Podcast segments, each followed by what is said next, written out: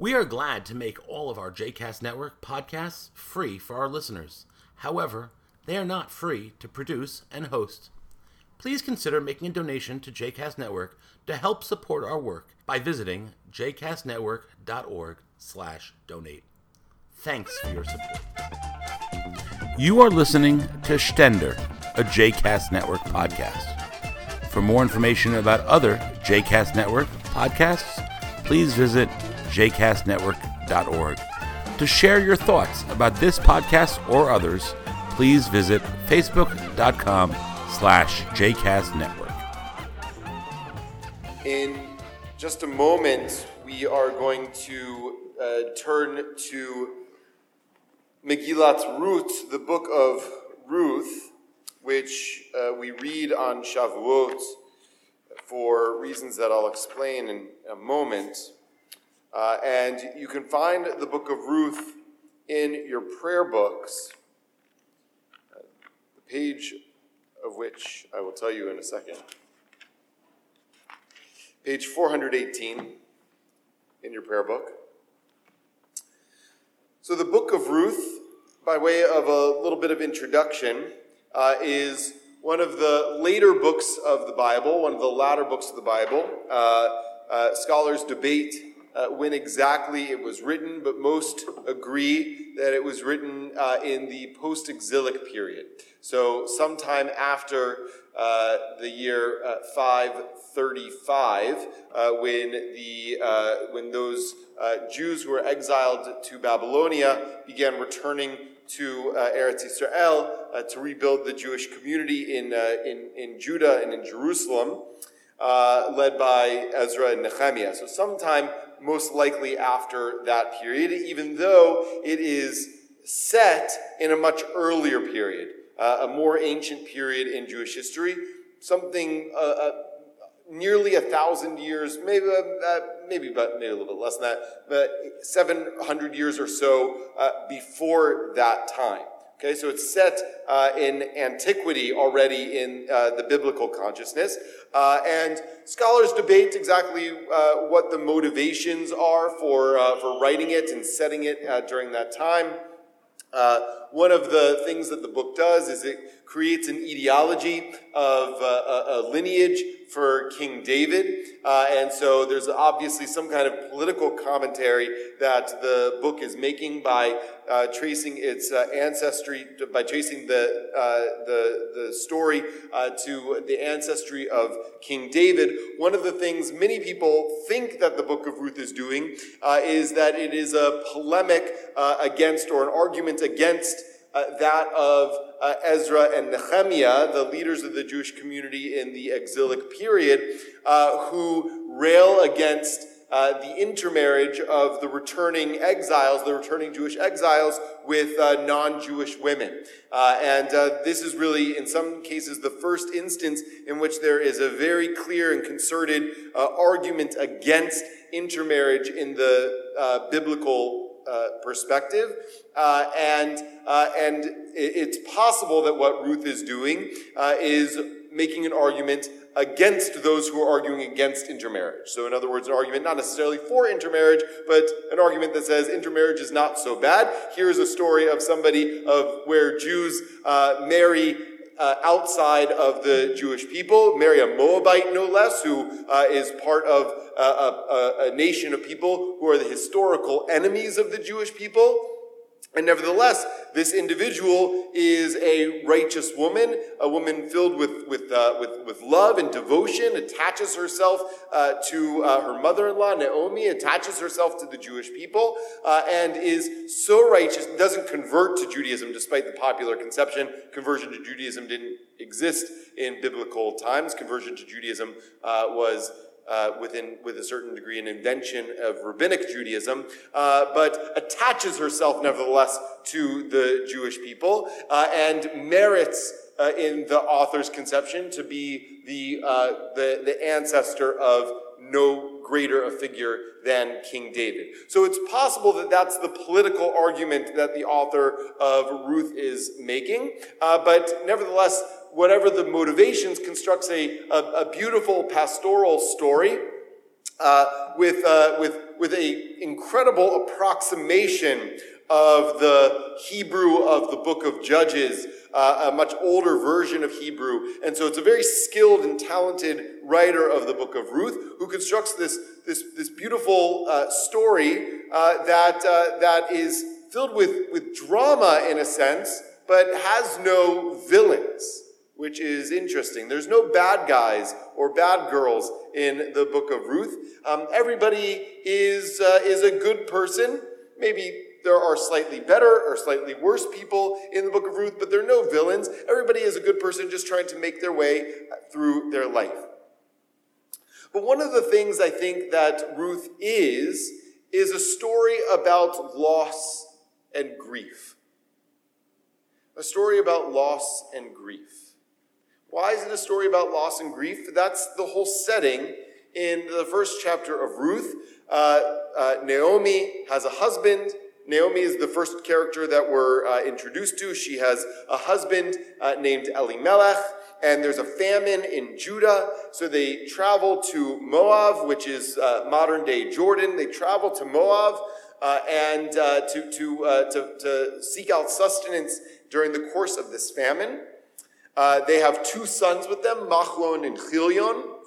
And Machlon and Chilion marry two Moabite women, Ruth and Orpah. Uh, Orpah may sound like a familiar name uh, because uh, uh, one of the most famous women in the world got her name from this book. Uh, but uh, as legend has it, her mother either mispronounced it or was unfamiliar, not sufficiently familiar with the text, so named her Oprah. Uh, instead. Uh, but anyway, Ruth and Orpah marry Machlon and Chilion, and all of the men die. Elimelech and Machlon and Chilion die, uh, and uh, Naomi uh, makes family with her daughters-in-law Ruth and and, uh, and and Orpah in Moab until such time as it seems like the famine has subsided, and she begins to travel back to uh, to her hometown of Bethlehem in Judah in the land of Israel, and tells her daughters-in-law to stay behind in Moab because she can't care for them. Orpah accepts what her mother in law has said and travels back to her native country and travels back to Moab to remake her life there, which the story doesn't cast in a negative light. She does what Naomi has asked her to do or instructed her to do. Naomi blesses her, and Orpah goes on her way. Ruth, on the other hand, makes a different choice.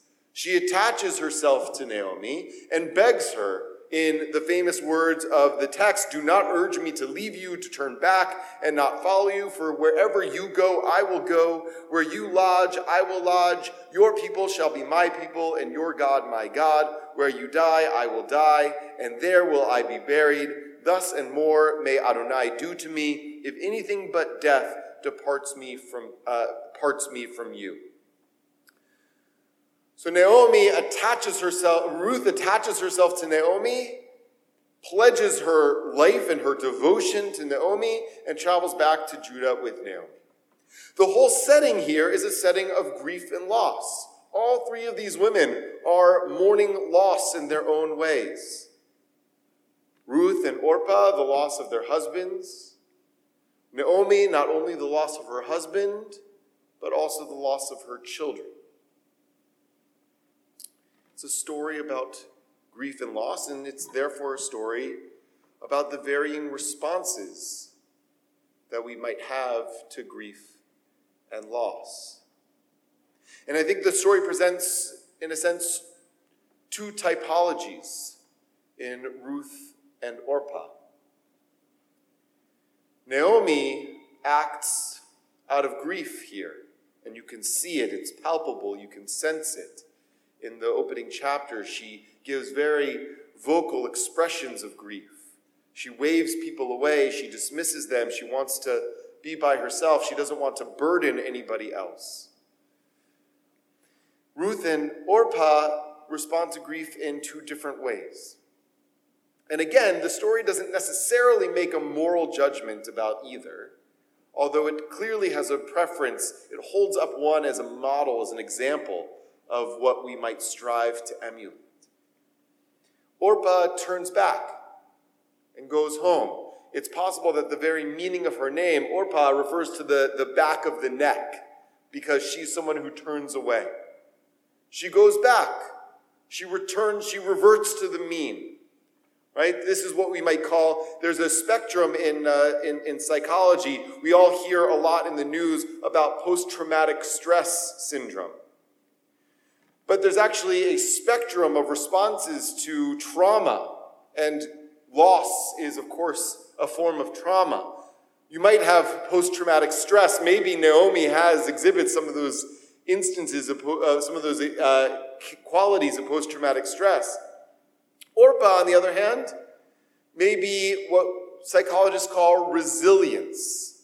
So you kind of revert back to your old way of being after trauma. You grieve, you mourn the loss, and then you move on. And then you move on.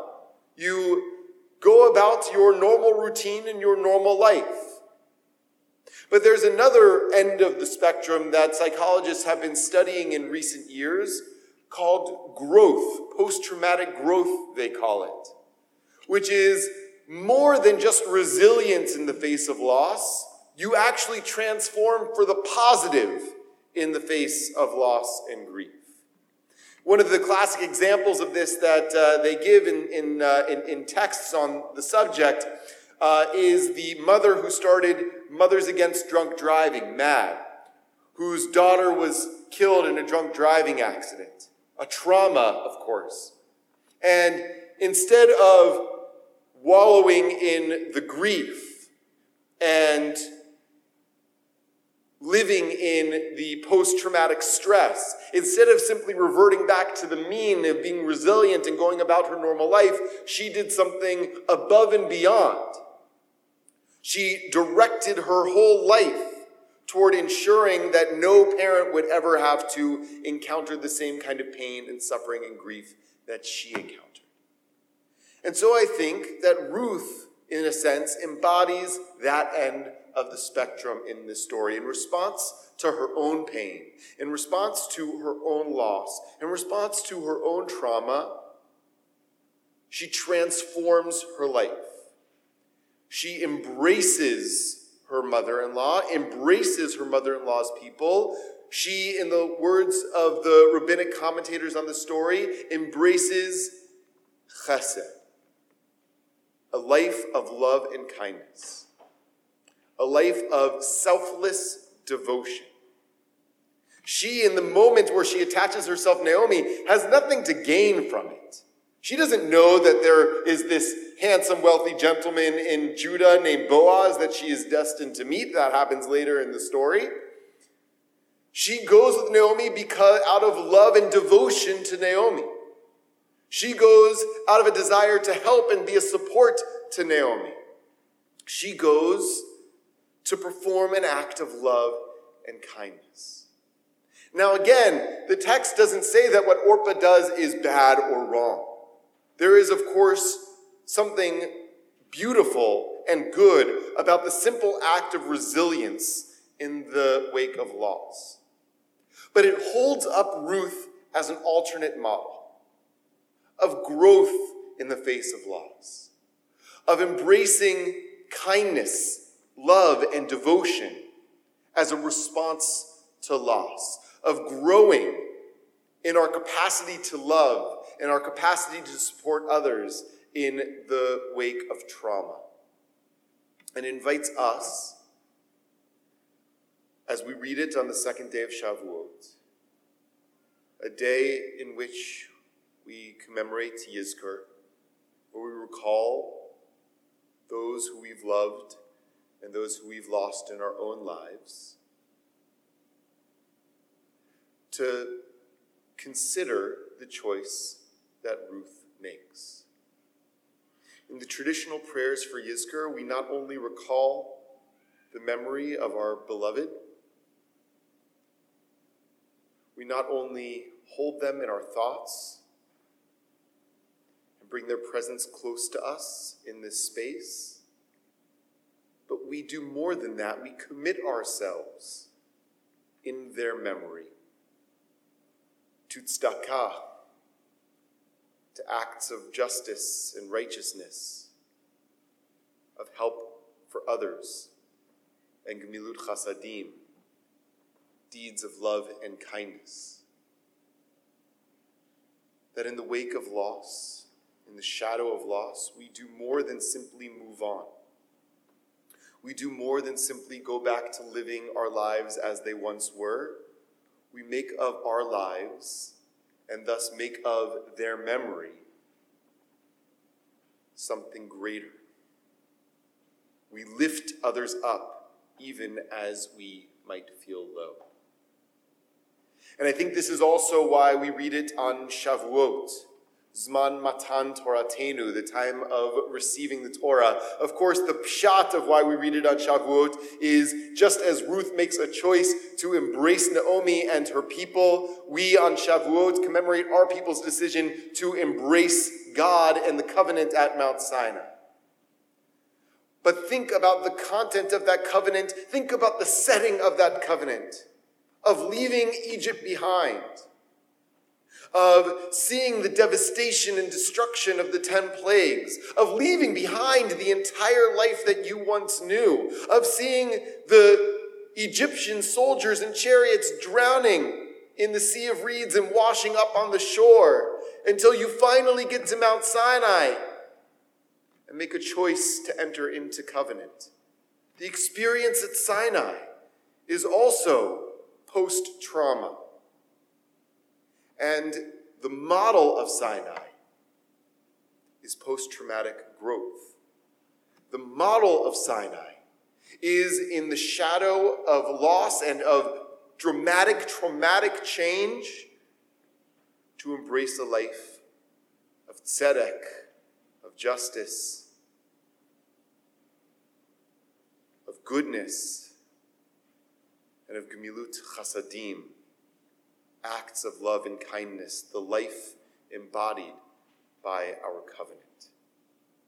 We read Ruth to see ourselves in her choice, to see our ancestors' choice at Sinai in her choice, to remember those we've loved and lost, and to pledge ourselves to lift up others as a response to that loss. And as we read Ruth and see ourselves in her story, may we merit to choose as she chose and to live as she lived.